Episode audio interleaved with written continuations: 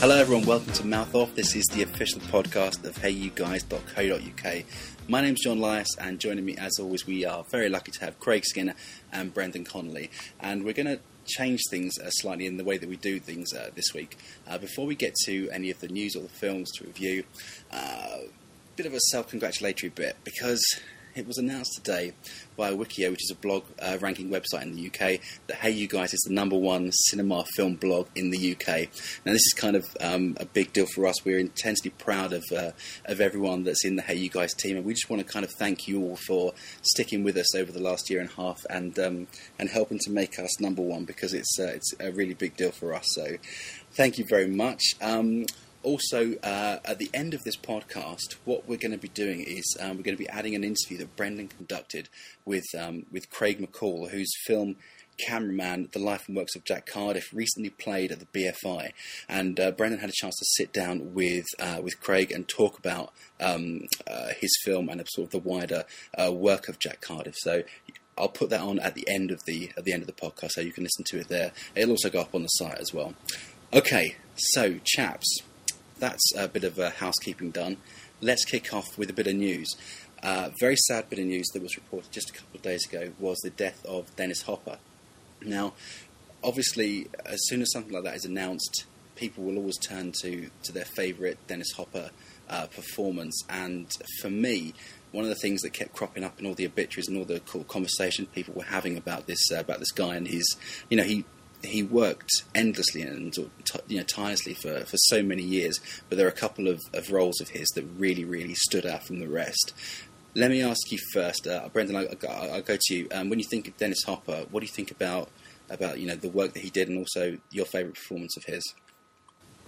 Immediately think of Frank Booth because I think Frank Booth is one of the most uh, amazing characterisations in, in all of cinema. Um, Frank Booth being the dark heart at the centre of Blue Velvet. Um, he's he's a nightmare of a man, um, and uh, people who know the film well will, will, know what I mean by that. And um, Hopper's performance of, of, Frank Booth is genuinely uh, frightening uh, and a little bit upsetting, um, and that's precisely what is necessary. Now. There's this this story, and I, am sure it's a little bit of apocrypha, but David Lynch wasn't sure who he was going to cast, and, and Hopper said, "No, no, you have to cast me. I am Frank Booth." And Lynch thought, "We'll have to run out of the room if you're Frank Booth." Exactly. It's like I'm, I'm going to cast you, or I'm going to die. Pretty much. So he didn't leave him yeah, much choice. Really, um, really frightening character, and and Lynch's characterization on paper and, and, and, the way that he, he designed Booth visually is is incredible. But Hopper fits into that hand in glove, and, and he gives a, an incredibly forthright, um, driving characterization that I think is probably the, the best performance of, of the 1980s. And I, I think it's just one of the great, uh, great nightmares in cinema. And it's only one side of what Hopper does, and it's so powerful that it actually has coloured a lot of, you know, people's conception of, of him. You know, you go back to some of his earlier work, even you know up to the late seventies, and it wasn't. You know, he was a much more benign figure in a sense, right? But but now Hopper was cast in a sort of a very uh, very cold light, and, and, and was shown to be to be so strong a villain, for, for want of a better term. Villain doesn't really really say it, but but so strong a you know a, a, um, a, a negative person. Yeah, that, uh, that that that it was something he, he kept getting cast as again and again. So you know, not only did it bring him back after a couple of years, pretty much of you know smaller parts, lesser parts, uh, and put him right at the front forefront of a film again. He did change people's perception of him somewhat. But there are some other films in which he plays just just a sweetheart, really. Mm, I mean, it, it's interesting that, that Frank Booth, because you know you mentioned Frank Booth, because that, that's the one that I immediately thought of, and it was such a powerful and you know iconic performance, and then it, it kind of um, it did become part of, of, of, of, Dennis Hopper's career in the sense that it kept going back to that, and he you know he became like the the crazy villain of choice, you know, even in things like Speed, which is you know where a lot of people may have sort of picked that up, and you know he is the he is the bad guy, and um, I mean, the- Speed, Speed's the the mainstream thing that happened directly as a result of Blue Velvet, isn't it? It's the sort of it's it's the mainstream catching up with with Hopper's career. Do you know what I mean? But it's really strange because that was like how many years? Nearly ten years after after Blue Velvet, and you had things like True Romance just the year before Speed, and you know, and then he, you know, he sort of played um, bit parts and TV and stuff in the middle of that. It seems strange that it took so long for him to kind of get picked up again. the the scene in True Romance he's got with with Christopher Walken Mm. is is it just stops me in my tracks every time I watch it. Really, Mm. they're they're complicated characters, and and the guys do the the writing justice. And they, they, you know, they transcend the fact that they're in a Tony Scott film. You know, they, they soar above it, and I think they just give give astonishing performances. And I think it's by far and away the best thing in the film. Yeah, I'd Fine. have to agree with you. Yeah, and it- it's got a lot to do with the way that they play off each other. And whereas you've got someone like Keanu Reeves going up against him in, in speed, you don't have you know quite the same you know quite the same effect really. But um, Craig, what about you? What are your sort of um, favourite memories of, of Dennis Hopper's career? Um, well, I mean, yeah, I, I mirror definitely what Brendan said. I mean, Blue Velvet is he's just phenomenal in, and um, And we're all Lynch fans as well, aren't we? So you know, we're, we're bound to pick that one out. yeah, definitely. But I think, I mean, it's when you look back over his filmography, it's it's kind of startling, perhaps, how few roles there are that are really great by him, despite the fact that he is fantastic, and I think or was fantastic. But um, I think when you pick out those roles, I think Brendan's right that he he does have did have a light-hearted kind of side to him. I mean, there's even things like Apocalypse Now. I absolutely love him, him in Apocalypse Now, Mm. and uh, I think his role in that was a little bit light-hearted in a way. And um, I I don't know. I yeah, I think he's in so many great was in so many great films, but um, but yeah, maybe not enough. And I think um, I don't think he got enough chances to work with some great people that he could have done. I mean, um, especially when you pick them out and there's films where he's doubling up on directors, and I just think there's a lot of other people I wish he could have worked with, Mm. and especially when you see films like that didn't maybe get the um, attention that maybe they should have done. When you see his performance in something like Mad Dog Morgan, which is just phenomenal as well, and uh, I think yeah, I think he was a fantastic actor, and I think it's yeah maybe a bit of a shame that he didn't that he's perhaps remembered more for things like Speed or Waterworld than See, one a lot would, of people- yeah, I agree with you. One would hope not. And I mean, obviously, we know him from you know from Blue Velvet, and people before us would, would know him from from Easy Rider. Do you know what I mean? Which was such a that was such a kick up the arse. Do you know what I mean? And um, he he was, was such such an icon of of that period that.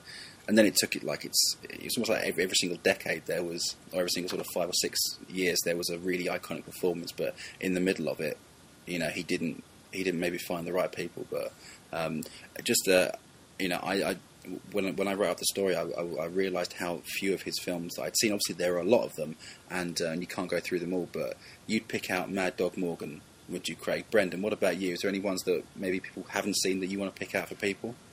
Paris Trout, I think, was very good. Filmed by Stephen Gyllenhaal, Maggie, and Jake's father, Okay. um, uh, in, in which he plays Paris Trout.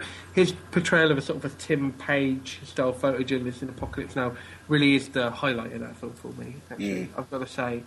Um, yeah, I don't know. I do like seeing the young Dennis, right? I like seeing him with uh, Jimmy Dean in, in, in Giant and so on. I like I like seeing that. That's um, that's nice just to, to see that side of him as well. Mm. Um, you know, even in a sort of a, a, a, very Hey You Guys sort of pitch film like My Science Project, uh, I think he's adding something. You know, Yeah, in the yeah. same year as Blue Velvet, he was in um, River's Edge, which I think is a, a unfairly sort of forgotten film, and his character in that is really interesting. Guy called called Feck, Tim Hunter, who directed that actually went to some episodes of, of Twin Peaks, and he's, he's obviously got some sympathies with Mr. Lynch's worldview that they Sure. both both called on uh, on Hopper at the same time. Um, you know, I, forgetting uh, he was a director too, it does him a great injustice. I think we should remember, Mm. and particularly Easy Rider's sort of place in film history, irrespective of its sort of aesthetic failings, I suppose. Though it's it's a good film. Let, let's let's be let's be fair. It's a good film, but it, how it ushered in a new, helped bring in a new wave uh, in Hollywood, um, uh, and sort of started what people think of as as a real you know golden era for Hollywood mm. filmmaking. Played an, an, instrumental part in that, and um, I think uh, he must be remembered for that too. Sure. Um, but even lately, you know, even lately, I've been enjoying him. His political turnaround in late life, where he became, uh, um, you know, rather right wing, I, I, wasn't uh, a fan of. Obviously, he turned up um, in an American Carol, which was sort of a horrible piece of right wing propaganda, and um, you know, but, but but before that, he was cast uh, in Land of the Dead as, as Kaufman, who was sort of the the figure, the, the villain that represented the Bush administration. So I don't quite know when he turned, whether Land of the Dead was just a paycheck for him, whether he was uh, politically ambiguous, or maybe he was right wing and, and, didn't agree with the Bush uh, administration. I don't quite know, but I mean, as recently as 2005, he was. Uh, being an instrumental part in, you know, spreading liberal discourse in cinema. Sure. It's. I mean, it is a. You know, when when people would, would look back on it, they might miss out a few. You know, a few of the sort of you know the subtleties of the career. And I think, you know, if if you can do anything when when someone dies, it is to look back and to sort of celebrate the best that that, that they gave us. Do you know what I mean? So, I think it's. I think, um, go on, Craig. I think I've got a good recommendation as well if you want to watch uh, kind of Dennis Hopper as Dennis Hopper, mm-hmm. even though um, I'm sure it's kind of slightly myth building and at the same time uh, is a series called Fishing with John, which um, features John Lurie going fishing with various celebrities. Um, which kind of sounds stupid, but it's it's really not. It's uh, it's kind of a comedy show, but not kind of overtly comedy, and it's it's purely rests on the guests. I think really the guests included uh, Jim Jarmusch, uh, Tom Waits, Matt Dillon, Willem Dafoe, and for the kind of final two episodes was Dennis Hopper. And uh, John Lurie and Dennis Hopper go off in search of the giant squid in Thailand, um, which obviously I think isn't real. So uh, it's no. not a serious investigation to the giant squid. Um, but, um, it's, a re- it's, it's, a really unusual addition to the Criterion collection. This, but but it, it's nice yeah. because it's made it very widely available for people. Yeah, it's it's such a fun series, and uh, the theme tune is uh, if that's that stuff it's I used to sing that incessantly. Uh, but, um, yeah, the Dennis Hopper double bill is just it's just fantastic. Um, and yeah, I, will certainly be watching that again soon. Uh, it's yeah, it's a great way to remember Dennis Hopper as well. I think. Okay, nice one. Thank you, guys. I appreciate that. Um, moving on from uh, from from Dennis Hopper, that kind of you know that was a kind of a bad start to the to the week, um, we learned a few other bits of news which we'll just kind of briefly talk about. One of them um, kind of came and went. Not many people, you know, reported on it, but for me, I kind of I, I was a fan of the source material um, that it was relating to, and a few of the people involved. So I thought it was worth bringing to people's attention. Um, Neil Gaiman uh, wrote a book in 2008 called The Graveyard Book, which um, is uh, kind of a nice, uh, dark fairy tale for, for kids, but also for adults. And it's it's, it's typical Gaiman, and it's um, it won the Hugo Award, I think, for best novel um, a year later. And um, it's uh, the story of an orphan, and he's in a graveyard, and there's lots of ghosts who kind of help. Um, and I'm, I'm, I'm not going to you know go into it too much, but it's a really really good example of, uh, sort of you know Gaiman the way he plays with um, you know the fairy tale fantasy genre, and it's such fun and it's nice and dark as well, even from the very very first. Uh, you know, the first few paragraphs, it, it will, really will grip you. And um, this is now being brought to the screen, and the reason that we reported on it is because uh, Chris Columbus's um, uh, production company, 1492 Pictures, um, teamed up with uh, with CJ Entertainment, and they've, they've, they've now joined forces to kind of finance this and um, and bring it bring it to the screen um, with uh, Neil Jordan as the uh, as, as the director of, of, the film, and also I think he's going to be adapting um, Gaiman's original original material. So um, I'm actually really looking forward to this for, for, for, many reasons. And Craig and I were talking about this just before um, the, the, podcast uh, started. That it's a really interesting fusion of um, of visions. So uh, Brendan, I know that you wanted to chat about this. Give us your take on this bit of news. I think it's a tremendous book, and I love Neil Jordan. So uh, I think we're on a bit of a promise here, boys. I think this one's going to come in good for us. What's interesting is that Jordan's on, you know, um, a few drafts of this now. This is not his first draft that they're working on, and and Gaiman has said, you know, quite candidly that the first draft was too faithful to the book, and it wasn't working really as a piece of cinema. And and if you look at a film like Coraline, in which Henry Selick has taken more or less the plot of the film and misshaped it in a in an appropriately cinematic way, added a, a, an entirely new character that doesn't exist in the book at all, um, who runs throughout pretty much the whole story. But really, you know, it's a new rib cage, same heart, Mm. and um, I think. Uh, Gaiman's concern was that Jordan wasn't wasn't doing this at first. Like he wasn't giving himself permission to mess with a book that he loves so much. That's that's kind of the way that, that Gaiman's phrased it, and he's now sort of you know encouraged him to, to do so. And I think Jordan's a truly cinematic thinker. I mean, if you look at uh, any of his films, really, I mean, um, just pull one off the off the top of my head, the. Um, uh, in Dreams, actually, appropriately for Frank Booth, shall we say? In Dreams, uh, starts with a wonderful sequence in which we see, you know, a village and it's very dark and we can't quite see what's going on and lights come towards us. And then we see that the lights being held by divers and this entire village is submerged underwater. Um, it's a, a beautifully cinematic piece of, of, of storytelling, and, and later in the film, uh, the the wings of a, of a children's uh, sort of fairy costume snagged on a sort of a bramble bush, uh, illuminated by a torch in this sort of frightening uh, sort of chase through through the woods. He's he's very uh, adept at marshalling the sort of imagery we associate with folklore Mm. and dreams and fairy tales, and Gaiman is too. It's a match made in heaven, and it's a wonderful book, and it's very episodic. Um, and, and it won't be now. I think it won't be now. I think that's the encouragement it's given him. Like the Jungle Book before it, which is the paradigm around which it's based, it was a series of stories about growing up.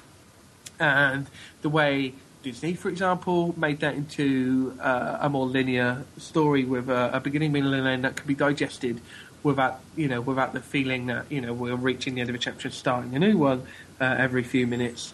Um, hopefully, uh, Mr. Jordan will be able to achieve that in his adaptation of Gaiman's wonderful book. And isn't it great to see that you have someone like Gaiman who um, does create these worlds so perfectly uh, on the page that he's kind of perfectly fine. In fact, encouraging you know Jordan to, to, to make it his own. You know, to, to have that you know confidence in, in your own material, but also the ability just to give it up and to say. I, am more interested in seeing what you would do with the bare bones of this. You know, no pun intended for the graveyard book, but you know, what can you make of this? In the, in the same way that um, I haven't read Stardust, I'm not sure quite how um, Matthew Vaughan sort of took that and, uh, and made into the film. But Coraline, in, in, in particular, I totally agree with you there. Um, Craig, um, any any thoughts on, on this on, on Jordan or Gaiman? Um, well, yeah, I mean, I, I think yeah, that is important that um, a filmmaker has the the kind of permission to go and make the film they want to. I remember hearing a story about uh, John Hillcoat and The Road, and that kind of Cormac McCarthy handed that book over to John Hillcoat to make a film, and that it wasn't, if I'm remembering the story right, that it wasn't kind of just a retelling, that it was his own version, and that that's okay. And I think um, I think that could that could be really interesting, especially with Neil Jordan at the helm. Um, yeah, I mean, I, I I haven't actually seen as many Neil Jordan films as I'd like to have done, but um, I absolutely love Company of Wolves, and I actually really enjoyed um, Breakfast on Pluto. Came out a couple of years ago, and uh, so he's certainly someone that is an interesting choice, I think, and could be could do something very interesting with it. I'm not too sure about Chris Columbus though, um, just because of the kind of films he ends up being attached to go very, very um, into the blockbuster realm, and obviously yeah. it's controversial for me to be. Uh, not talking in a positive light about Chris Columbus. What about that ah. but- hacked Columbus? Well, no, but it's interesting because what, what, what we were talking about before is the fact that imagine if you had it, you know, if you had Chris Columbus stepping in to adapt and, and, and direct it, you would get a very, very different, you know, film at the end of it. But I did wonder, is it just a purely financial thing, or is he is Chris Columbus going to step in and maybe try and shape the production? You know, I can't see it with Gaiman and and and Jordan, you know, uh, being involved. I can't. see No, it. he's just him a in. money man. I'll tell you what film you'd get if Columbus stepped in to direct this. You'd get a newsreel of his funeral and me dancing on the casket. That's the film you'd get. I love it. I think that's the second week in a row you've threatened to kill a director, which is pretty good, Brendan. No, I've should just make that a I've feature. just alleged that it would happen in in a parallel universe that doesn't exist. Okay, You're like well, a film critic version of uh, of Klaus Kinski, Brendan. there you go. Put that on your passport. What I was going for.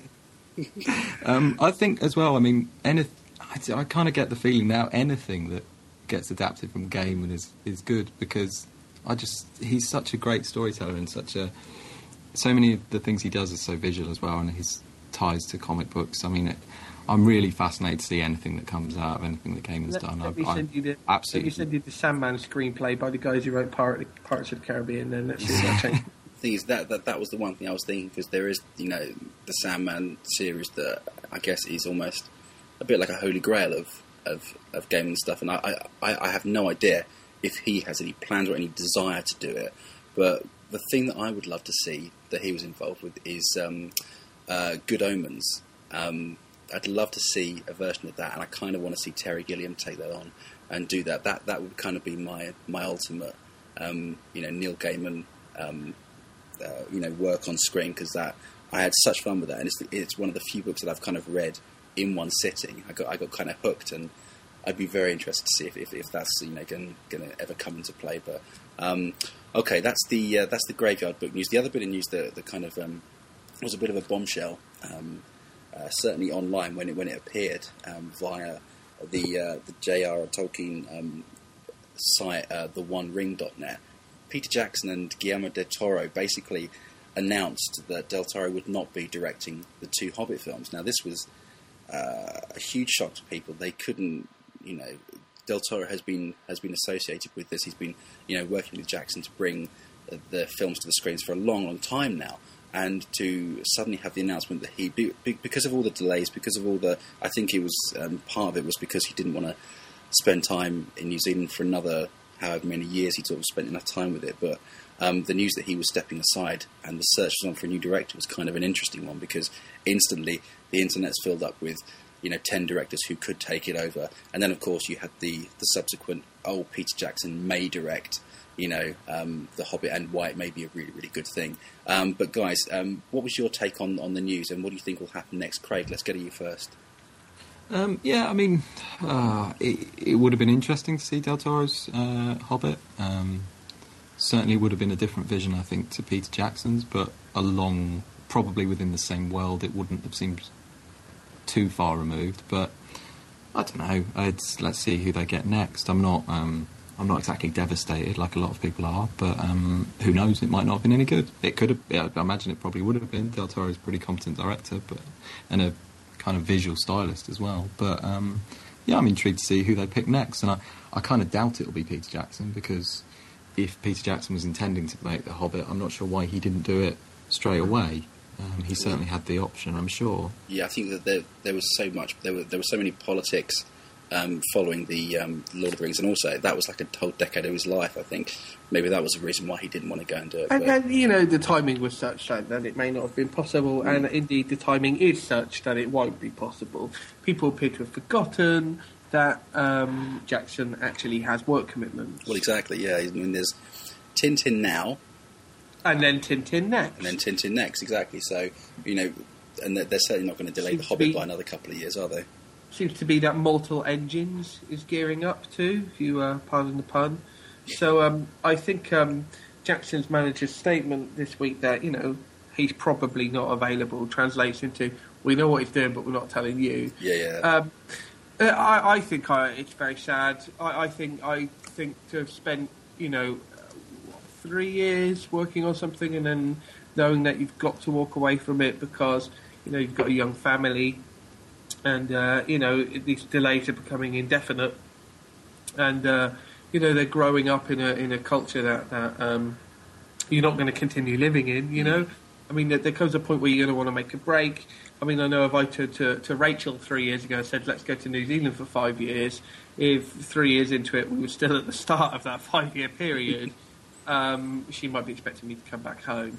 Um, so I, I feel very, very bad for, for Guillermo, and I'm, I'm sorry that he, he feels he has to have made this, this choice, or indeed that he's been forced into this and that he's not going to be able to, to finish his film. Exactly. Um, but he's going to finish the screenplays, and, and I think take great great pride in that, and I hope that's um, some consolation for, for him and indeed for Peter. But it, it's blindingly obvious to me who should be directing this film.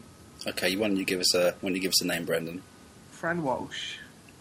That's an interesting choice. Okay. I never thought of that. Okay, is is that even in is that even on the cards or is that Well, who knows? But Hmm. I tell you what, the stuff she directed in the uh, in the Rings films was amongst the best. She directed Andy Serkis, uh, you know, split scene. You know where he was Hmm. uh, the the you know the the Gollum and Schmeek- Gollum yeah. sort of uh, dichotomy scene, uh, and, and nailed it. And um, you know, she she knows the script, she knows she knows the world, and uh, I'd love to see her uh, direct, if indeed she wants to. You know, um, her her second unit stuff has been wonderful. Her script writing is tremendous, um, and and I would love love love to see her direct The Hobbit. Okay, that's really, really interesting. I hadn't even considered it, but because I know that they obviously work on it together. Uh, but Jackson was the was the one whose name was on the you know director credit, so I didn't know how involved she even got with the with the Lord of the Rings. So it'd be really interesting to see if that if that is the next step. How Well, they had umpty million units, and she directed one of them. So but they were among the best. Okay, that'd be okay. That's an interesting take. Um, okay, obviously, if there's, there's, there's, there's, there's more, you know, announcements on who's going to take it over, that'll be an interesting one, and we'll, you know, obviously be discussing each and every name that comes up. Um, that's going to be it for the film news uh, for this week. We're going to move on to um, to our film uh, to review for this week. It's a film that came out in the US last year and has been uh, delayed so long in coming out over here that the, the Blu-ray and the DVD is actually widely available uh, in the US and also I think in other parts of uh, in other parts of Europe. But actually, it comes out tomorrow. It's uh, Rian Johnson's second film, um, his follow on from uh, from his first film, uh, Brick, uh, and it's called The Brothers Bloom. Now, Craig and I saw this um, about a month ago. Was it Craig? Um, yeah, it's about that. Yeah.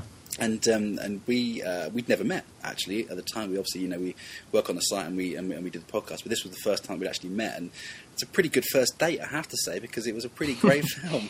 Um, uh, Rian Johnson, um, obviously he he started out with Brick.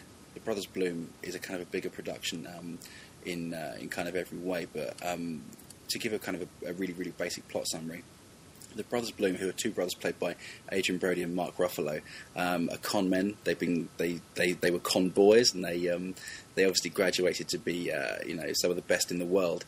Um, and it's their various different swindles and schemes that um, that provide the the threads through which the film kind of follows. Um, the main um, the main uh, scheme that they that they undertake, which is kind of where um, Rachel Weisz comes into the picture. She plays Penelope, who is this um, slightly dotty, uh, very rich uh, millionaireess who's living in this enormous house by herself.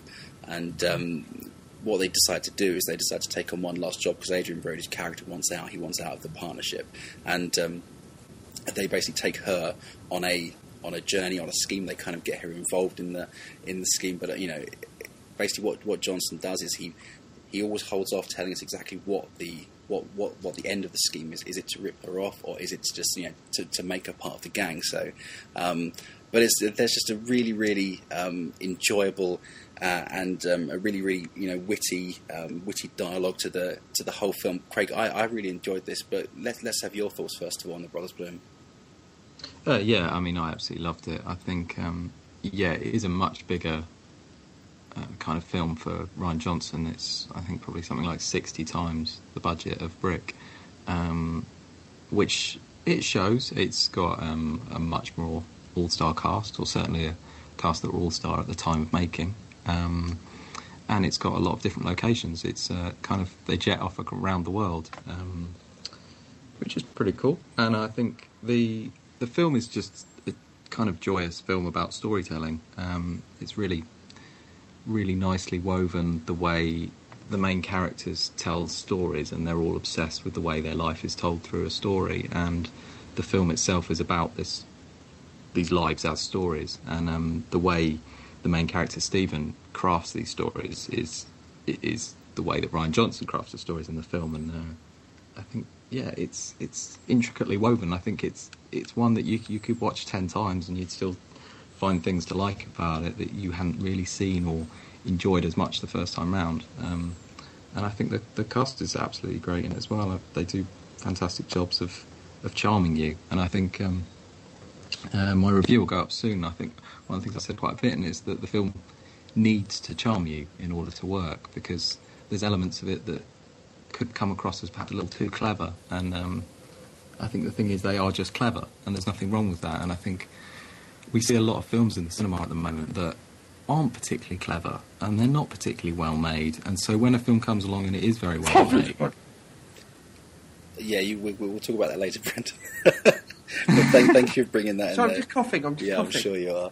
Um, okay, Craig. Sorry to, to cut you in there, but one of the things that, that you just made me remember actually is, is is the notion of it being charming, but it's never smug. That's the kind of thing that I think it, it almost um, it kind of you know sometimes verges on, on on becoming a bit smug, but it never ever does it because it is so charming and it is you kind of fall in love with with the characters and, and, and their own sort of narratives, and it's when they start playing their you know or you know designing their cons and their schemes you are there at the very beginning and you sort of see it all play out in their minds and on paper and then you see it unfold. So you kind of feel part of the part of the gang which is exactly what, what you're meant to feel. Um, but one of the things that I, that I loved uh, about it is that it never it never settled. It never rested on any laurels that it that it kind of gave itself um, you know from from one scene to the next.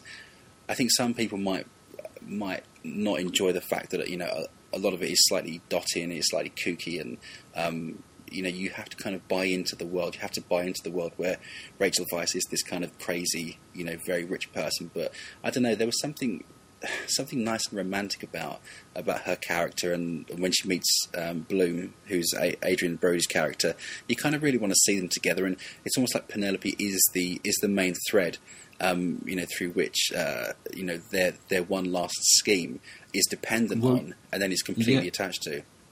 Sorry, sorry. no. I, the the film was originally entitled Penelope, um, and there's a moment at the start where Ricky Jay, who does the narration, says something along the lines of "This is the story of Penelope Mm. and the brothers Bloom," and I think, yeah, I think she's so important. I think in a way she's almost as much as a protagonist as Bloom is, and yeah, I, I think you saying about the introduction of her and the way you have to kind of be charmed by her as well as the film, and I think. Rian Johnson does such a good job of not wasting moments, and I think even when you see something on screen that might seem like just a clever little camera movement or uh, a funny, witty bit of editing or, a, what might seem like a throwaway line, I don't think he's wasting any of those moments. And I think it's all on fantastic, purpose, isn't it? yeah, I think it's crafted, and I think that's that's one of the joys of it. That if there's a moment, say where there's a moment where she tells a kind of relatively expositional story, but at the same time does a little card trick, Mm. and these sort of moments, there's a reason. They're not they're not just throwaway, and I think um, and I think What- what those kind the of witty reason? moments. Sorry, Brandon. Oh. What is that reason? What in that instance? Yeah. You mean of doing the card trick? Well, I mean, I, I I mean, are, are we saying that each of these things have plot reasons, or are we saying that? I mean, I, I'm sort of. Uh, uh, uh, uh, what we try, I, I'm trying to understand what Craig's point is here, right?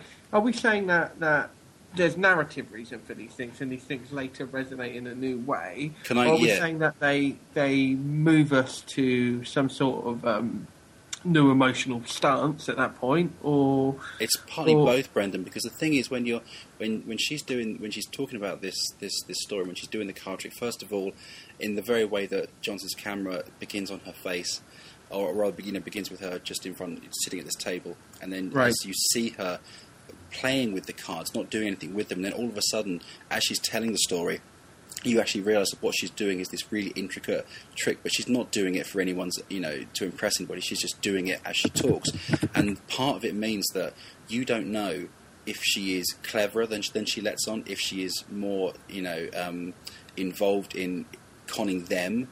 Do you know what I mean? So that it, it kind of adds uh, the, the potential uh, duplicitous nature of her character, and you don't know that, and you're always, you know, concerned about that, you know, throughout the throughout the you know the rest so, of the so. I, I- I guess what we're saying at a macro level is that there's no loose ends.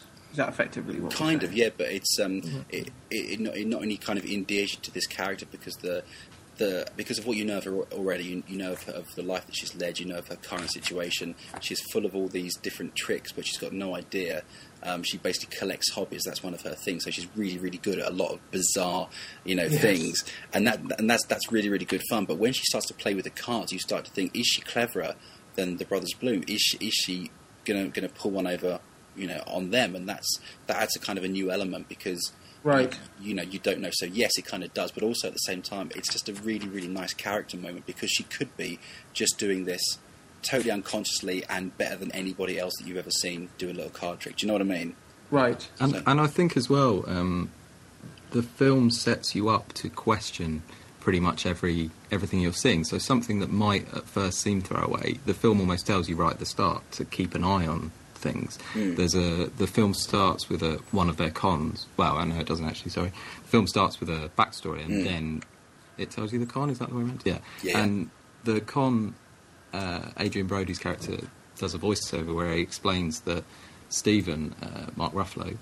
uh, sets up this con so that the final moment, his Adrien Brody's words match the uh, phonetically the kind of leaving statement of the the Mark's wife, yes and and the placement of him and the colour of his clothes and things, and that sort of kind of minute detail that is so important to making this con work, but actually could be insignificant, but it does make that difference. And I think that that's setting up for the whole film. That's that's so many things throughout the film that happen that have that sort of minute detail. That um, I mean, the col- colours in the film are really important. I think, Mm. and and yeah, it is, it is all these kind of tiny moments that that make up the whole. And I think, yeah, I think John explained the, the card scene incredibly well, but also that card scene works very well just as a moment of expositional dialogue that doesn't feel like exposition, expositional dialogue. and, and, I a really nice character piece as well because you uh, it, it, you've actually just reminded me of, of the whole phonetic thing at the, at the beginning with the con because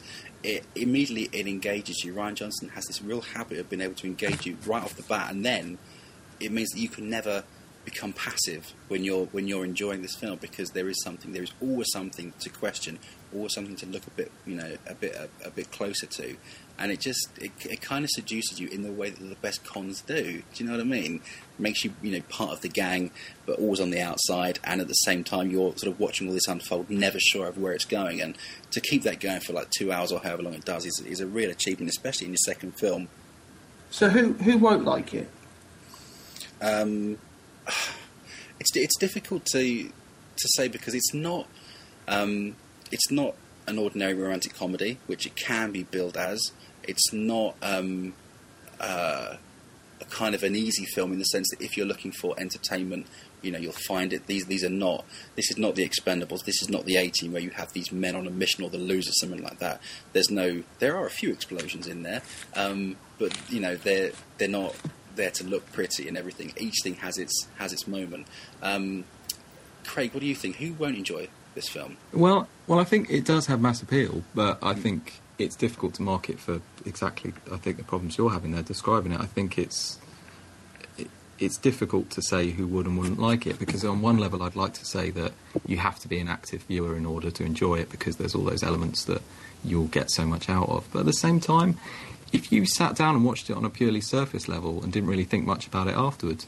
I, I think you'd probably get a fair bit of enjoyment out of it um, because it's very pretty, it's very nice to look at, it's Mm. it's enjoyable in a in in some surface ways, and you know the story. Even if you didn't engage that much with it, you could follow it and and find it reasonably entertaining. I, I wouldn't advise you watching it like that, but it kind of makes me think it's got pretty broad appeal, and I think I think we were saying afterwards, I you know I can imagine I can imagine all my family liking it. I can't Mm. see that it's there's nothing to put people off really, apart from maybe the fact that it is quite quite clever, and I think maybe sometimes people don't want to see a film that's particularly clever. And maybe, uh, you know, like I said, it does verge on being a bit too um, self-aware, maybe a bit too smug. I mean, that's that's uh, a criticism that the, I've heard of it. the, the, the self-awareness is, is part of it. It tells you literally Totally, in the yeah. first ten minutes that this film is self-aware and this is a story about stories, and and the characters even almost say it. And I mean, Mm. I, I, that sounds like a criticism, really, but but it's not that. It, it, it, all works in, yeah, it, just works so beautifully. I think. in the context of it, and, and special mention has to be made of the soundtrack to it. um, from Nathan Johnson. Is he is he Rian Johnson's cousin or I brother? think think? cousin. Yeah. Okay, because he I did think, uh, Go on. I think, think one of Rian Johnson's other relations is on the um, commentary as well. Oh, is which that right? Can, uh, if anyone fancies, you can download the commentary for free. Oh, is that on Rian Johnson's site? Uh, yeah, you can get it through iTunes as Oh, cool. I mean, it's it's really really worth doing. I, I don't know how wide a release it, it's, it's getting, um, but I do know that I'll definitely be buying it on on Blu-ray as soon as I can because it actually looked pretty fantastic as well. So it'd be good to kind of capture that. But Brendan, you've been asking a few questions. What do you think of, of Rian Johnson? And uh, are you at all interested in seeing Brothers Bloom? Well, my first contact with Rian Johnson was the film May, which he edited, and I loved May. I thought it was amazing. Lucky McKee's uh, sort of sad horror tragedy with Angela Bettis. Um, and then when I found out this guy had made a film and it was going to be playing at Sundance, I, I got quite excited about about Brick. And I think it took it actually over two years, I think, get to the UK. It may be just maybe just eighteen months, but it, it was certainly a long time. And I spent a long time actually writing about it and being excited about it and waiting to to see it. Um, and again, Brothers Bloom has taken an incredibly long time to cross the Atlantic. I read the script for this film probably about three, three and a half years ago now. Um, but I understand that the film has been altered, actually, significantly from, from the script. Streamlined, I think. Um, but I loved the script. Uh, I like the cast. I think Johnson's smart. Um, I'm pretty much sure I'm going to really enjoy it, though that's the sort of, you know, that's a sort of rather stupid, non-skeptical sort of thing that you, you shouldn't catch me. I shouldn't say things like that. I should be more scientific about it. I hope I enjoy it. Um, so I'm looking forward to it a great deal, and I shall be seeing it tomorrow. Oh, excellent! I really, really hope you enjoyed. Let let us know what you know what, what you think of it next week because I mean this is one film that um, I've been looking forward to for a while, and I didn't know when it was even going to be you know out in the in the UK. And then when Craig said you fancy coming along, it was like, well, of course I do. And the fact that I enjoyed it so much, um, you know, was uh, was a really, really nice surprise. I have to say, and um, you know, even if you don't get the chance to see it in, in, in cinemas, do definitely go out and, and at least you know rent it or buy it because it's it's just nice to see someone doing something a little more interesting. Do you know what I mean? Especially we you know we we see so many films, especially this year. Dave, Dave and I on the you know we, we were talking about the fact that there have been. Um, you know, a lot of films out this year that have just been crushing disappointments, and it's nice to see some, you know, one that even though this isn't from this year, you know, it's nice to see one that kind of can still surprise and you know can still make you kind of feel all warm and glowy inside. So, um, yeah, recommended from us. Brendan, do let us know what, what you think of it. Brothers Bloom is out tomorrow. Um, there is one other film out that was out um, actually yesterday, which is Noel Clarke's Four Three Two One. Uh, we're not going to talk about that this week. There's a, a very small chance that Noel may himself come on the podcast next week. Um, he uh, he read our review uh, of uh, of the film and he wasn't too happy. So um, there's a good chance he's going to come on and kind of give his opinion uh, about about that film. So that film's out um, all over the place at the That's moment. what we need. We need the nice, clear, objective opinion of somebody who's got all of their career tied up in it. Exactly. Yeah, yeah. um, um, do you know what? It, it was out yesterday, and, and Twitter was just was going crazy with people retweeting it. Um, in fact, that it's out. I've got no idea how well it did, or you know what. Well, what, pe- what- people are saying it's um, sold out screenings. That there's yeah, that people can't get in to watch it. Which I don't. I don't know if that's true or not, or just apocryphal. But it clearly means no one listened to my review. well, Noel Clarke certainly did, and he's going to be on to, to have a word. So um, there's a good chance that he'll be on um, next week. So uh, we'll we'll be discussing it then. Hopefully, you'll have a chance to see it by then. Um, okay, that's the film reviews for uh, for this week. Um, we are going to move on.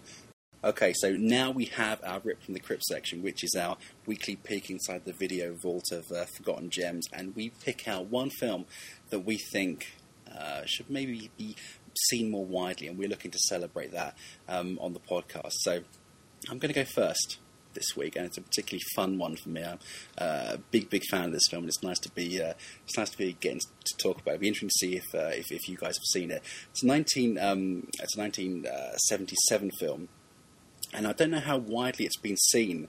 Um, outside of uh, you know the various different um, niche interests, but it's a film um, that was uh, that was um, directed by, and I'm going to butcher his name, uh, Nobuhiko Obayashi.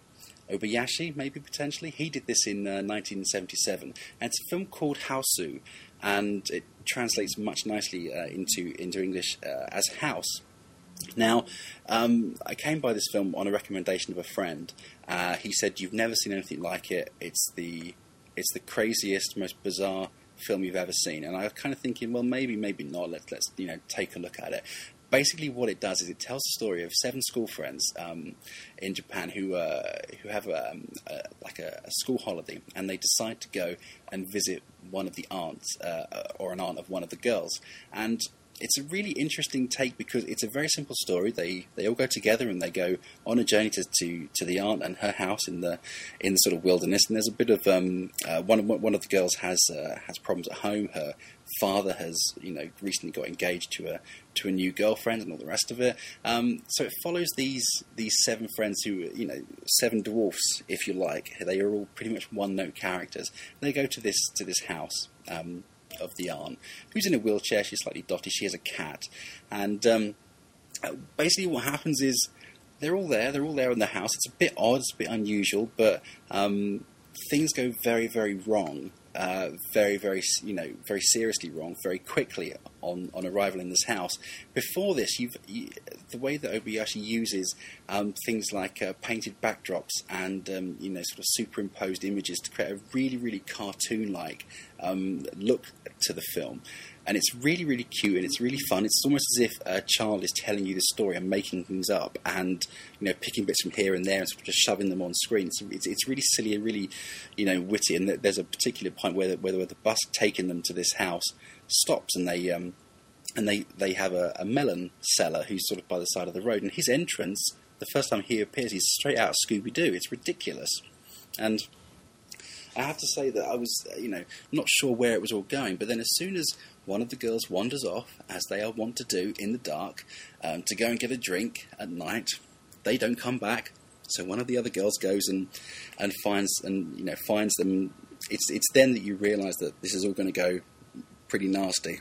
When she goes to the to the well, which is where she was going, and picks up her friend's head, but of course, her, the the head is still moving and it's still talking. She drops it. She runs away, and the head basically jumps and bites her on the ass. So that's the very first indication you have that things are not going to go well, and things start to literally collapse in on them from from the house, from you know from their own. They each have their own fears, and they all get manifested in some ways. And it's uh, you have these dancing rubber skeletons in in, in the background. You have. Um, one scene in particular, which is kind of the reason I'm recommending it because I, I enjoyed it so much. One of the girls plays the piano, and she gets eaten by the piano and I've never seen that on screen before. I really enjoyed that. I thought this is the most crazy, bizarre, you know, surreal film I've ever seen because then not only does she get eaten by the piano, but a few seconds later, when her friends come in to discover that she's been eaten, her severed fingers are jumping about, you know, play, playing the tune that she was playing before. It was just, you know, in, incredibly surreal, incredibly bizarre, and the way I kind of described it uh, to a friend of mine was, it's like the famous five do Resident Evil by way of Salvador Dali that's how I kind of came to understand it. And, it was um, just one of those films that you see, you don't really believe what you're seeing because there are elements there that it's really camp, and there are elements there that it's incredibly creepy because some of the images and the way that he uses animation and he uses um, you know very stylized, um, you know, almost like kitsch effects. Uh, you always have this underlying tension and, and this underlying feeling that things are just not quite right. So you have all of these things. You have these great practical effects and yet you have this you know, so so you can laugh at it, but at the same time, you have this this real creepy sense that things are just not going right, and it really really works towards the end of the film. And obviously, I'm not going to give it away, but um, there's a very uh, toned down sequence right at the end where you realise that you know you realise kind of what's happened, and it kind of sends a bit of a chill through you. So. Um, it's actually getting a Criterion release, um, I think, in a couple of months, so people will be able to um, to discover this. Just I just looked that up actually, John. It's September. September. okay. But it is a, it is out on Masters of Cinema now. Mm. You can get it. But it's kind which of is, worth recommending. I think yeah. pretty much the same package, but region two. So. Okay, excellent. Well, I mean, if, if you fancy, you know, waiting for the for the Criterion and see what you know exactly what they do with it, then then by all means. But um, this was just so much fun. I had such a laugh with it, and at the same time, I was really really pleased that, that it was you know it's kind of maintained not only the sort of playful charm, but also the fact that it was it had all the best elements of, of like a child's you know fairy tale nightmare. There are enormous heads which sort of shoot through, you know, uh, holes in walls and things. And there are so many things that you've never really seen before. And it's the kind of thing that, it's, it's, as, as I'm having trouble describing it now, it's the kind of thing that you have to see and you have to kind of enjoy. Um, I think different people will get different things from it. But um, Craig, we've um, we've actually spoken about this film before. You haven't seen it, is, is that right? You, but but you are aware of it. Yeah, I've I've wanted to see it for a couple of years, and I was quite excited when uh, Masters of Cinema put, finally put it out. Um, and yeah, it's it's purely just because I haven't got around to buying it. To be honest, I haven't seen it yet. But um, yeah, I fully intend to see it very soon. It's uh, looks. Uh, I mean, it's a film that if it was from any country would probably be the kind of film I'd be watching. But the fact it's Japanese as well probably is uh, an extra selling point for me. So I tend to veer towards Japanese films quite a lot. But yeah, you um, do. Well, I thought I'd throw this one in because usually it's you recommended the Japanese one, but Yeah, it's funny actually. Uh, John sent me the director's first name before Mm. uh, as a kind of a tease, and I, I guessed it straight away because it's just yeah, it's it's a film that I, I really should have seen. I kind of kicking myself. That But for me, I have to say that Um, I, I, I didn't know much about it. I mean, I certainly haven't heard it much talked about. I know, I know that it has, it kind of has a, a small cult following. I know that the fact that it's being released, you know, this year, I think has kind of brought some of it back. But Brendan, what about you? I- I'm assuming that you've seen this film. I have, but only very recently, actually. Oh, really? Um, yeah, so uh, you almost got me. One of these days, when Connolly, I'll get you. When we started Rip from the Crypt, I don't think I'd seen it. You I really don't. my I think it's that recent. It was around about then, anyway. What did you Um, think of it? I, I, yeah, um, yeah, I think. God, I always want to spoil things. Can I just say, when we find out the sort of poignant element at the end of the film, uh, that was the most interesting thing for me. I thought that the rest of it, at fever pitch, kind of flat out, sort of succeeded as a barrage of experimental techniques and novelty, um, and, and definitely held my attention. Um, uh, and sort of, you know, raised a lot of laughter and sort of sometimes made me think that's just gross, um, uh, very gruesome at times. But uh, I, I'm not sure it was a particularly deep experience uh, for the majority of its running time.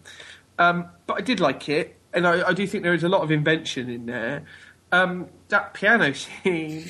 Uh, I mean, you know, I mean, there's an insert of the cat and the sort of cel animated flashes on his eyes, and then the whole bit with the sort of trying to get the fingers, and then um, the cut ups. I mean, um, uh, I mean, it does remind me of another film. It does remind me very much of another film in some respects, but um, I'm not going to mention that one because it's a future rip from the crypt for me. So I'm going to call back to this one in. Oh, I love it, okay. I think I think just uh, that I think that is a, the film that you're thinking of, Brenda, might be the same one I'm thinking of because uh, is it a film that we discussed previously, but not on the podcast? Don't think so. Because uh, I don't know it- whether to say it or Is not. it, is it from the Czech Republic?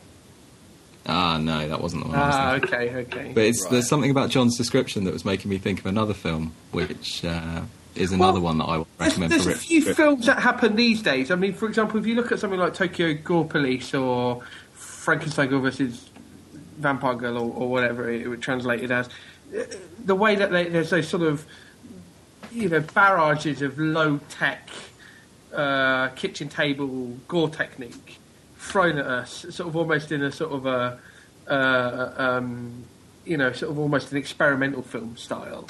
Uh, House definitely has some, uh, you know, some comparison to that. I, I, I've seen enough. I've seen enough one of his films. I saw his adaptation of The Girl Who Leapt Through Time, Okay. and, and I don't think it's as good as the uh, the animated one. See, that's interesting But, uh, because when, when I saw that his his filmography, I was thinking, "Girl Let Through Time." Is that is that the same one? Did he do an anime? And of course, it's it's a different one. But would you say because I, I, I've, I've, the the anime one is actually um, is is waiting on, on a pile of mine to to watch. So I'm kind of thinking, is it worth going with the anime first and then maybe even looking at the other one or not? Try and watch the live action one first because the anime I think is. I don't know. I just think it's a little bit better. A Okay. little. See, see, I didn't actually like the anime one, but um, I've not seen the live action, so I'm thinking maybe I should watch the live action one. There you go. That's two ripped from the crypts for the price of one this week. So, um, well, I, I, I mean, just, you know, be- be- before we move on, one of the things that I enjoyed most about it was um, it was the fact that it was a very uh, charming start to it in the sense that there was a lot of childlike imagery, but also I really enjoyed the way that the practical effects worked, and I, I kept getting callbacks to, you know, to um, you know the early days of like silent film. Oh, and, and a lot of it's like Victor Fleming. I mean, there's a shot Yeah. in it. There literally is a shot in it that is just exactly like a shot from The Wizard of Oz. yeah, yeah. totally a lift. Um, and, and even some of his sort of uh, um, fake sort of multi-planey sort of stuff he does in Gone with the Wind. There's Mm. like elements of that too. all, all, all the painted backdrops, you can just see Scarlett O'Hara, you know, sort of running out in, in, in, into the middle of it. Do you know what I mean? And- Yeah, absolutely. But it's nice because it, it, it was taking all of these elements and, and sort of, you know, making something that I certainly hadn't seen for a long time before. And it was just nice to see something a bit more unusual. So, uh, so as, as Brendan said, it is out um, on uh, Region 2 DVD. Now there is a Criterion coming out in September. So do check it out because it, it's, it's, it's a film that you haven't. And, know, and they're the same. They're the same transfer. They're both based on the uh, Toho uh, remaster from, from recently, but the Criterion one, of course, is going to be mastered NTSC. So the Region Two one's going to look better for people who can play it. Okay, um, okay, that's my rip from the crypt for this week. Um, uh, Craig, let's go with you. What's your? Is it a Japanese one this week, or are you moving further afield? It's not, no. Uh, I, I did contemplate it, but I thought I probably should stop. Uh, for now, anyway. Um, no, the film I'm going to pick is it's an American film, and uh, because it's an American film, I'm going to refer to it. I'm going to pronounce it incorrectly for quite some time, but I can't really help it. It's a film that is called Z Channel, A Magnificent Obsession, and uh, of course, it's really called Z Channel, but um, and I hate saying Z Channel. So yes, Z Channel, Magnificent Obsession, which is directed by um, Zan Cassavetes, which is uh, John Cassavetes' daughter, and it's a documentary about. It's essentially about the channel, but I would say it's probably more about a guy called Jerry Harvey, who was the head programmer uh, for quite some years for the channel. And uh, Z Channel's a was a cable channel in the States where um, it showed films for 24 hours a day. And the films it picked were, I suppose, of an esoteric nature that um, Jerry Harvey's kind of passions and his taste in film seeped into the channel. And um, along the way, he became friends with um, some some filmmakers as well, Michael Cimino, um, and Jerry Harvey was pretty instrumental in getting uh, Cimino's Heaven's Gate uh, screened again in its full version and kind of reappraised by critics who who realised that perhaps they'd been a little unfair to the film the first time round.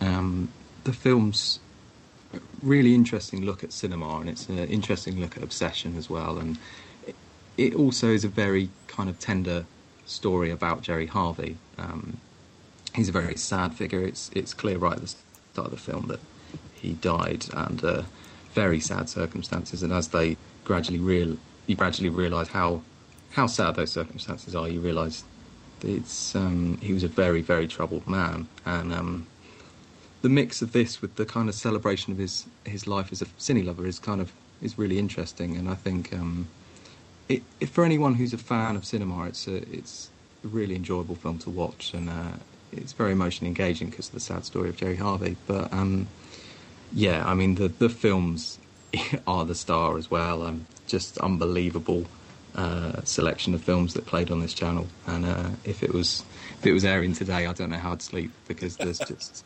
so many good films on. Just when they show the the schedules, I mean, there's even the the kind of the, what you could say are bad films that played on it were, were good in a way. They were the kind of films that even though that you think, oh, that's probably not going to be any good, but I've got to watch it, you know. it's they had film festivals, um, you know, watching Sam Fuller films back to back would just be my idea of heaven. So um, it's it's also got the the documentary's got uh, respected filmmakers like Jim Jarmusch and Alexander Payne, um, also Quentin Tarantino, uh, talking about um, their love of the channel. And I mean, Quentin Tarantino didn't even get it, but he used to watch the all the films that he kind of watched when he was younger were taped from Z Channel, and um, he'd get them taped and by a friend, and he'd give them to him, and then he'd watch them. So they'd always have the same introductions. And uh, Alexander Payne even wrote to the magazine. He's got his own Z Channel T-shirt as well.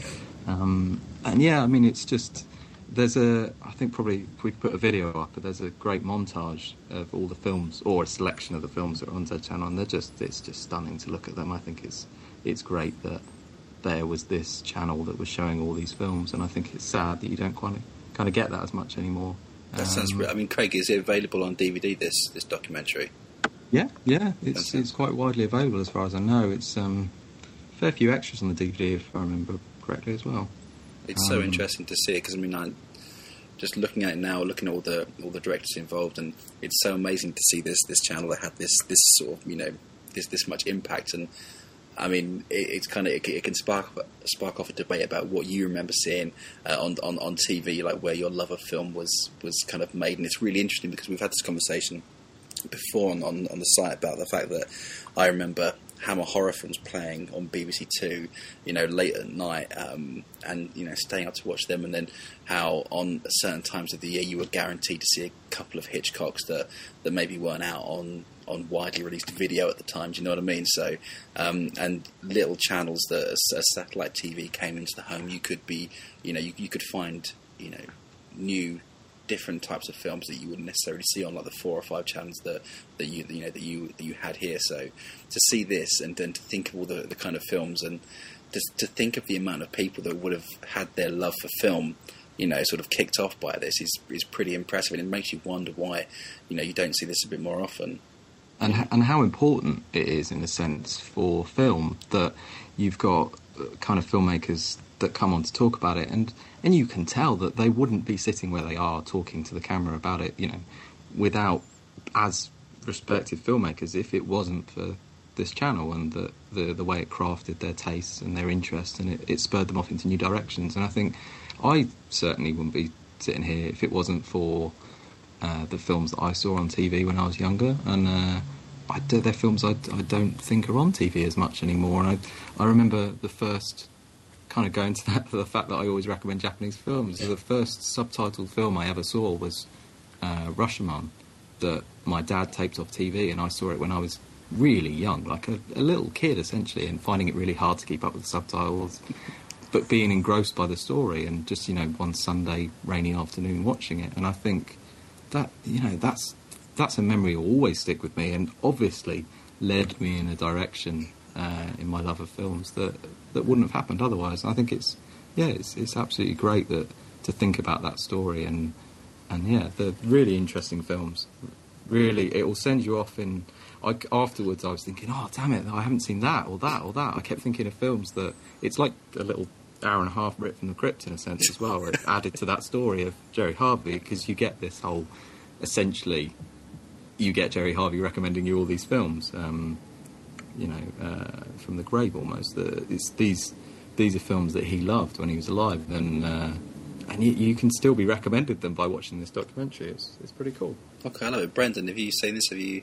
I, I have. I saw it on on DVD um, uh, when I was over in the states, and, and seeing it on DVD, I'm not quite sure where the film ends and the supplements begin because I sort of ate them all up. Right. um, for me, there were two really strong stories, as well as the story of Jerry Harvey. One is the one about uh, Heaven's Gate and Michael Cimino, and the other one is about uh, Overlord. Uh, Stuart Cooper's film, which was effectively completely unknown, um, and has actually had a lease of life since this documentary's come out. Um, and it's it's you know a, a, a sort of a, a period film set on D-Day, uh, made in the seventies, pretty much as though it had been made, you know, at the time. And uh, Stuart Cooper's not a huge name, and a lot of people don't have any concept of who he is at all. And Overlord's actually a tremendous film, and and, and both uh, Z Channel and um, uh, this this documentary have have gone some way to actually making people aware of him and, and, and his work. Um, and and I do think comparisons to what we're what we're doing here are actually quite humbling, aren't they? Really. Um, but it's what we're trying to do. You know, it is what Yeah, we're trying. It's what we're trying to do. Um, I never saw it.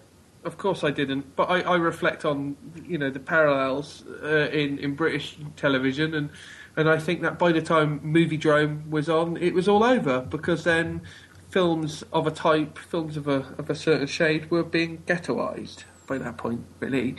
Um, so by the time I was about seventeen, uh, the ending had begun, and pretty soon uh, the variety of films on television, you know, started thinning out. And I'm sure if I had Sky and I was, uh, uh, you know, putting uh, money in the coffers of Evil Uncle Rupert, I'd um, have a greater variety of films to watch. But I'm I'm quite sure they'd still be um, a selection and, and not an ideal selection, and definitely not a selection made by film lovers. Mm, it's And really. I, I think you're right as well.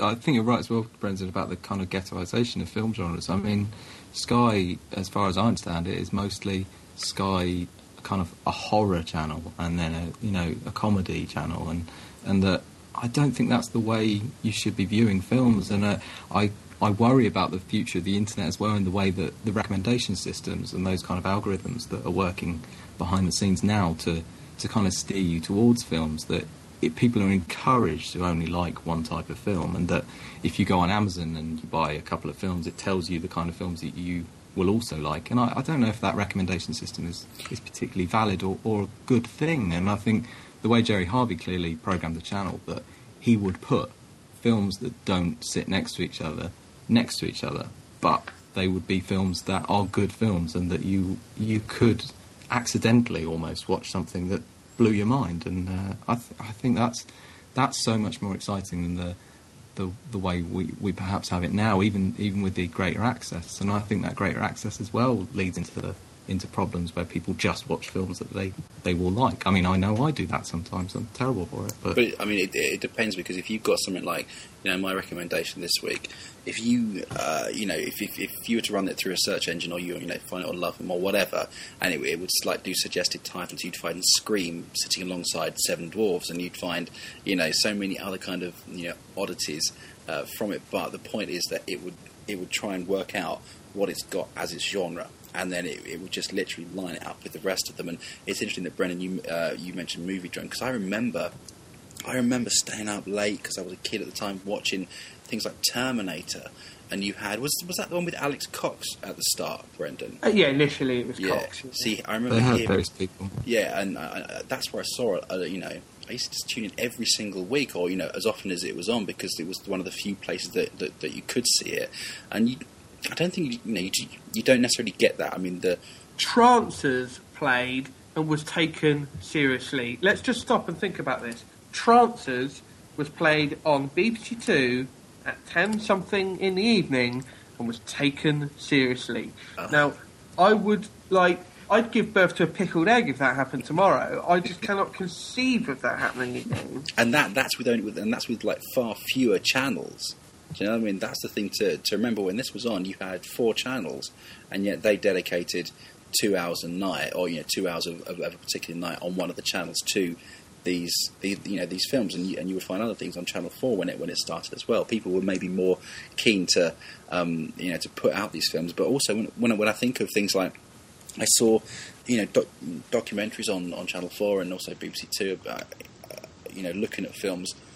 I saw a lot of a lot of films initially in clip form. Do you know what I mean? So they, they were kind of being recommended to me there, and I would see something that I like the look of, and then all of a sudden, you know, I would then find new directors, find new, you know, maybe even new genres I didn't know existed. So there was a kind of a real appetite because it wasn't so widely available. I couldn't just type it into IMDb, find out all the director, find out all the cinematographer, you know, and that sort of thing, and then kind of find my own way. It was actually quite nice to have these these people who thought, well, exactly like you know th th this this guy on uh, on Z channel must have done. It's like this these are the films I love. I'm going to put them on. Let's see what you think. Do you know what I mean?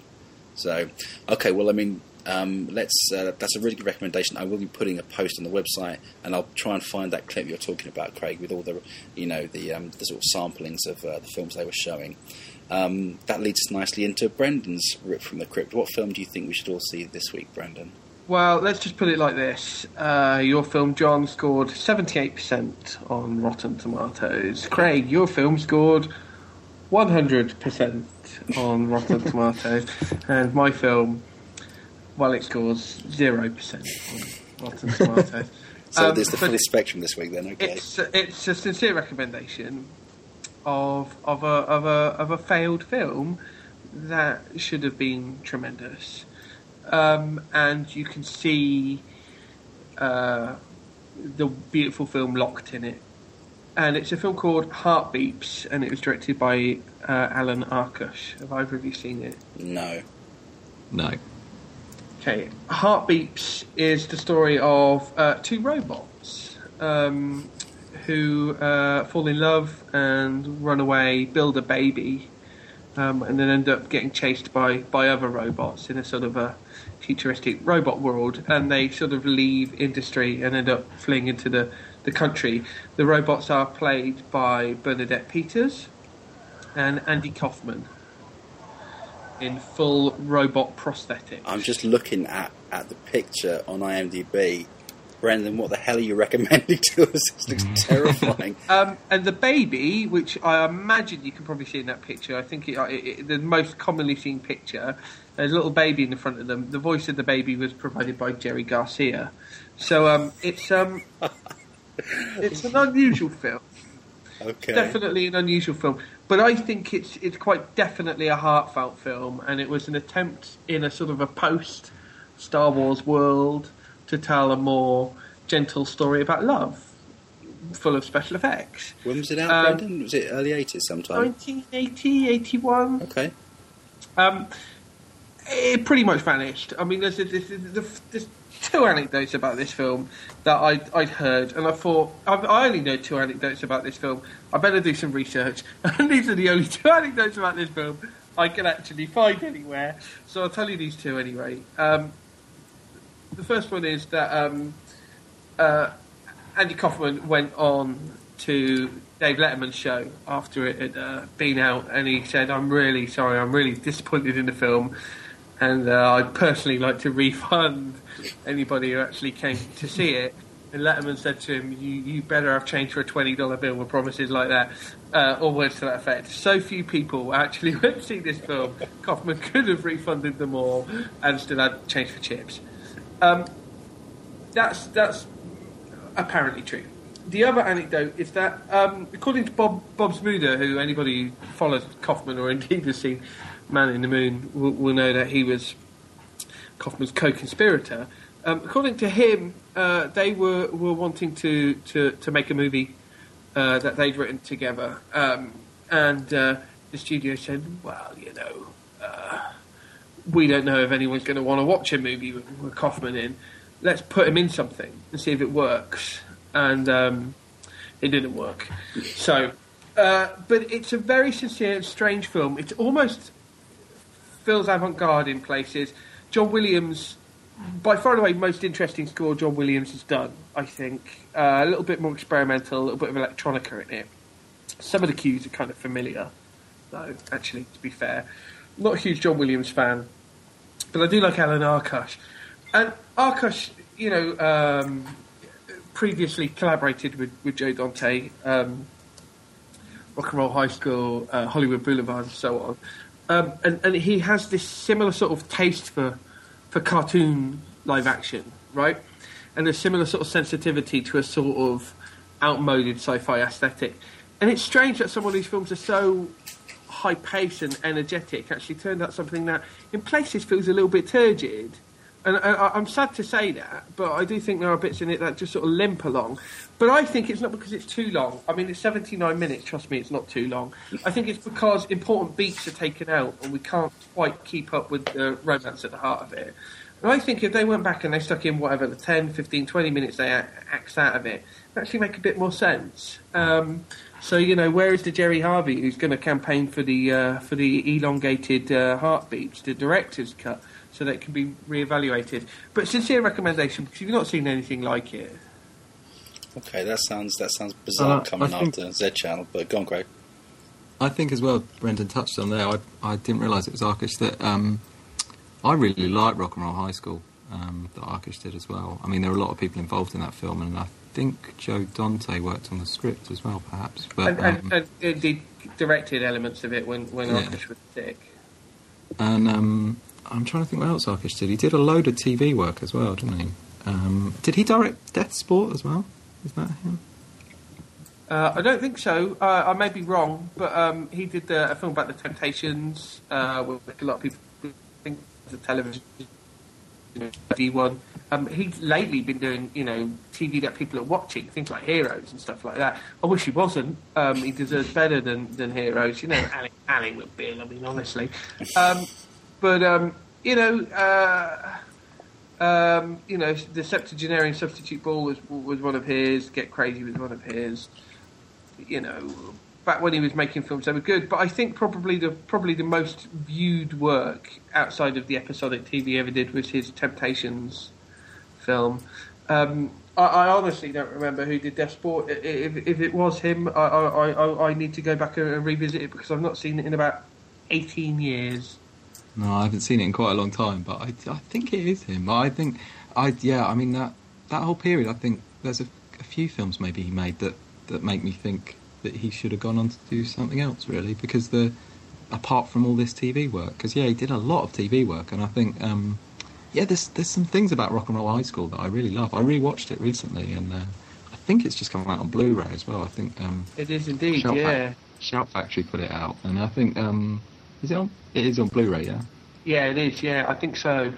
Um, I think Arkush is good. I think he's really good, and um, I just wish he'd, he'd been able to make more, you know, more features. But uh, Heartbeeps is one of those films that seems to, you know, suck the air out of a career. Unfortunately, un- un- undes- I, mean, I think undeservedly so. I mean, it is considered one of the all-time great turkeys by the people who do know anything about it, which people in the minority. And I, I can honestly say to you that my wife's experience of it is she remembers it being on HBO quite a lot in the 80s.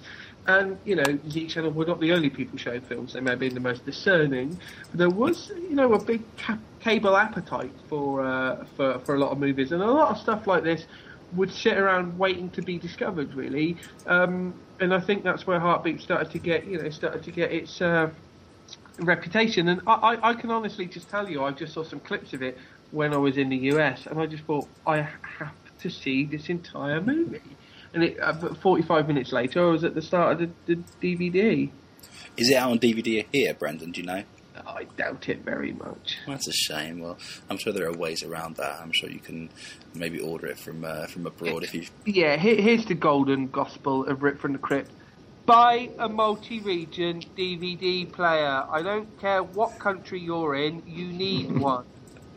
there you go. And you know what, Brandon? Because a lot of people listening to this in the, in the UK might might say, "Well, I haven't got use for one." Maybe one week we should talk about the fact, maybe recommend some sites where you can order, you know, region one and and, and the other regions. Um, because I don't know. I, I, used to know a lot of sites, but now I, I'm, I have to say that I, I wouldn't know where to begin. Am- so Amazon.co.uk will ship you US discs if that's what comes up on your search. Okay, interesting. Well, maybe we can talk about that a bit later. But all right, that's a three crazy films uh, from Rip from the this week. Thank you guys for those. Um, we're going to round this uh, Mouth Off podcast up. Uh, I'd like to say thank you to Craig and, and, and, to Brendan for your recommendations and for your conversation uh, this week. Um, as I said uh, earlier, um, heyyouguys.co.uk. Um, you can find everything that we talk about, everything that, that we write is there. Um, likewise, you can follow us on Twitter if you're into that. Hey You Guys blog is our username there. We're on Facebook and uh, and we've also got a forum which I mentioned last week. So do come along. That's heyyouguys.co.uk slash forum. Uh, sign up and uh, and get chatting. Um, as I said at the start of the of, of the episode. Uh, following uh, our goodbyes here, you'll be able to hear Brendan's chat with um, with Craig McCall about his uh, his film Cameraman: The Life and Works of Jack Cardiff. So, um, if you have any any any, any uh, comments or anything you want to tell us about, uh, email us at mouthoff at heyyouguys.co.uk. It's been another fun show. Thanks so much, guys, and we'll see you all next week.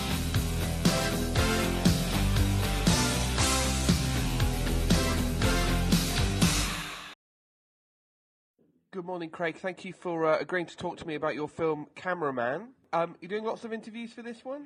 Yes, I am actually. It's um, it's proving a lot of interest in the film, which is great, and uh, I'm really excited about it breaking out from the cinema in London. Although it's great for people to watch it in London, I do think it's fantastic that it's getting around the UK right now. So, is it an expansion on Painting with Light, or is it a new project altogether? Um, well, Painting with Light, which was specifically dealing with Jack's work on the Powell Pressburger classic Black Narcissus, um, was actually made out of the footage of this main film. It's just it took me so long to get the big film done that um, Painting with Light um, I was a DVD extra for when uh, they put uh, Black Narcissus on DVD in the States, Britain, and France. And um, because that was such a seminal film and Jack's work on it, um, I felt, well, while I'm making the main film, I'll, I'll make just really call it an offshoot film. So people have seen it. There'll be a little bit of duplication of, of, of interview, but not much. It was it was great actually, and it really d- did sort of whet my appetite for what you were going to do do next. And I, I didn't really think you were going to be, be expanding on that. But Jack does seem to be the one sort of celebrity cinematographer, really. I think it helped that he wrote a book. It always helps that your stories you can get out there. Um, I think he's, he's his peer group, um, himself, uh, Geoffrey Unsworth, um, and, and others of that period, uh, Billy Williams, and that they're they're all great cinematographers. Freddie Freddie Young, who obviously worked with David Lean, but Jack, um, his particular art, and also because he's such an influence on people like Martin Scorsese, and because there's been a a re-awareness of all the Powell Pressburger films, I think that um, it has put the spotlight on him a lot more. Plus, also Jack has gone to over the last few years. He was still shooting, uh, but also turned up at a lot of festivals and did a lot of talks. So different different groups. It's amazing, um, uh, Brendan. A number of people I've met recently who said they'd seen him talk at various occasions in Britain or in Europe in the last few years. So um, his story has got out there, and of course now that my film's out there, um, it, the story will expand and go on. And, and what, what the difference is, is at least in the film, you can see it intercut with the clips and also other people. I mean, Jack's biography um, is great, but the point of the, the documentary is so you can hear it from other people's points of view. So you can hear Kirk Douglas talking about why he thought Jack's use of cinematography was suited his film, and you can hear Lauren Bacall telling the story as an African queen, and I think it just brings it very alive. And of course, it means something completely different when you can see uh, the actual footage in conjunction with these stories as well. Well, it is about cinematography, and I know it's almost a sillily overt thing to say, but yeah, you do need to cut the clips to see what he did. I mean, reading about it is great, and and it's very important to have it down as a piece of text, but you really want to watch it, and you really want to watch it as close to the way that they were trying to do it. And Jack predominantly worked in the medium to be projected on large screens. And so to really appreciate what he was doing it, you want to see it in the correct framing and projected on a big screen, and then you can really get the full story. So, um, one of the things that you know uh, seemed to be, play a big part in the rehabilitation of his of his reputation, or even the forging of his reputation in the first place, was was you know his mention in, in books about and Pressburger. And I remember seeing him interviewed by Ian Christie, and Ian was sort of taking credit for creating the notion of, of Jack Cardiff as a uh, you know as a as a as a great cinematographer, and, and the idea was that, this only began as late as the as the eighties. Well, Ian Ian did some notes for uh, whatever way we want to talk about it at the the reemergence of the Powell Pressburger films. And out of some, some lecture notes, he, there was a book called Arrows of Desire, which was Ian Christie's book. Yes. And that combined with Martin Scorsese asking, and The Red Shoes was shown, I believe, in the early 80s in New York, there was a, a reawakening. I mean, it does help that someone as influential and as broadly known as Martin Scorsese helms it. And Michael Powell, um, had met Thelma Schoonmaker, Martin Scorsese's longtime collaborator and editor, and she married him and spent the last years of his life before he died um, together. And between the two of them, they have really, I call it, kept the torch up for, for all the Powell Pressburger films. I mean, in my documentary, Alan Parker makes a very good point. He says, you know, the, the Powell Pressburger films were, were, were art, then they were kitsch, and then they were art again. I think everything recycles, and you have different generations, whether it's Derek Jarman talking about uh, Black Narcissus back then, or a new generation now, Martin Scorsese talking about the Red Shoes. You know, things things come up like all filmmakers do. I think they go in and out of vogue. But Jack, because those three films are so important, the three Powell Pressburger films he did, A Matter of Life and Death, Black Narcissus, and the Red Shoes, then he's he's inextricably linked to that period, but also for, for all the right reasons. He did, Black Narcissus did change the way a lot of people looked at the use of Technicolor. I mean, the point was that post-war Britain was on a bit of a high. People enjoyed watching movies from Britain um, and stories that related almost closer to home. And it, for a while, Technicolor coming out of Hollywood was beautifully used, but it was it was cost more, and so they they tended to put it on musicals and big outdoor pictures.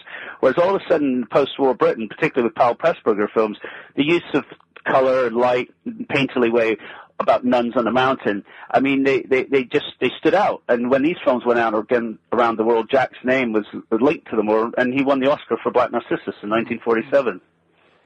And, and, indeed, you know, some of the shots in, in Black Narcissus, not just in terms of their lighting, but in terms of, of their very conception, seem to have been Jack's. For example, the, the rain dripping on the on the leaf and, and, and so on. So he seems to have had a uh, quite a powerful influence on, on Black Narcissus in particular.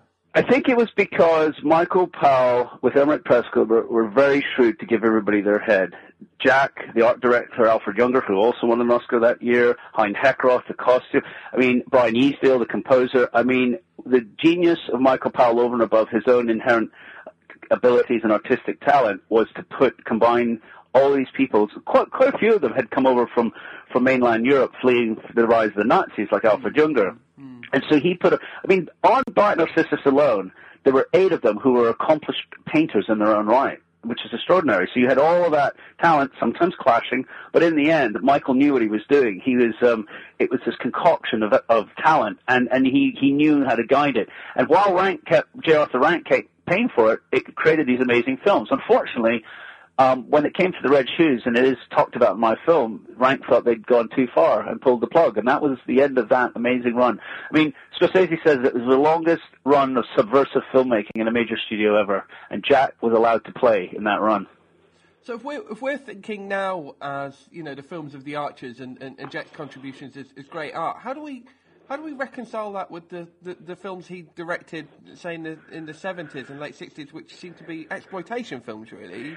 Yeah, he. I think he always hankered to direct, and the first two films were kind of pretty much written off. Um, Beyond This Place, and I've forgotten the other one myself. But then when he did Sons and Lovers, it gave him a bit of a platform. I mean, it, it did quite well, and Sons and Lovers Jack always said was his he was his proudest directorial piece. It was solid. It was a literary adaptation of D.H. Lawrence. And, you know, it was up for seven Academy Awards, and he was up against Alfred Hitchcock and Billy Wilder. So I felt he felt that he had the gravitas. But as the 60s progressed and the world changed around him, all, not just he, but a lot of people, and the, people have asked me about this, and Jack went in all sorts of departures. I think he just wanted to be creative. So when he ended up doing films like Girl on the Motorcycle, um, it was pretty much panned in London. It was it was a very successful film financially. Um, it was shot in English and in French, but Jack liked experimenting, so I think he just kept his head down, and, and whenever he could, didn't worry about the outside world. I mean, I think the criticism hurt him a bit, and then ostensibly he had to return to cinematography. And in my film, I don't shy away from it. Richard Fleischer, the director, does say that it was difficult the decision for Jack, but he realized it's better that he applied his talents and carried on. And it was a mixed bag. I think some of the films in the in the seventies, I think things like um, um, Death on the Nile, t- you know, use his skills much more than perhaps other films. So, just just to wrap up, Craig. Sorry, because we're we're running short on time. But um, what do you think cinematographers, in particular, can take away from from Jack's legacy? Um, not to worry about the boxes and doing that. To be to be the best lieutenant to director and, and, and to always be curious. Never start shutting down your ideas or, you know, always realize there's a different way of looking at things. Jack was infinitely curious. It was amazing. I mean, as Kirk Douglas says, he had the eyes of a child. It reminded him of Chagall. Constantly curious, always, always enjoying the fact that he could, there was another shot and another way of applying light. And audiences, what should they take away from your film, do you think? Um, I'm really pleased the way the number of times people laugh at the film because I, I've tried to weave. Basically, I want them to be inspired to go and look at films they may have seen and, and perhaps look into the corners of films that they haven't seen before and to have a little bit of adventure through film, through, through the films that Jack worked on. Well, wonderful, Craig. Th- thanks for, for talking to me. I mean, after I read Arrows of Desire and I saw there were maybe two index numbers for Jack in the in, in, in the back pages there, I thought, you know, this guy really needs there needs to be more said about him. And uh, yeah. and doing it on the big screen, you're absolutely right. Is what, is what it needs to be. Well, I hope you get to see it at some point, Brendan. As soon as I possibly can. well, I'll see you. Well, it's going to be. I'm doing a little talk. I don't know if it's applicable, but I'm doing a talk um, this Sunday in Glasgow, and then on Tuesday the 8th in Belfast. So I'm going to try and get around to answer as many people's questions at the screenings as possible.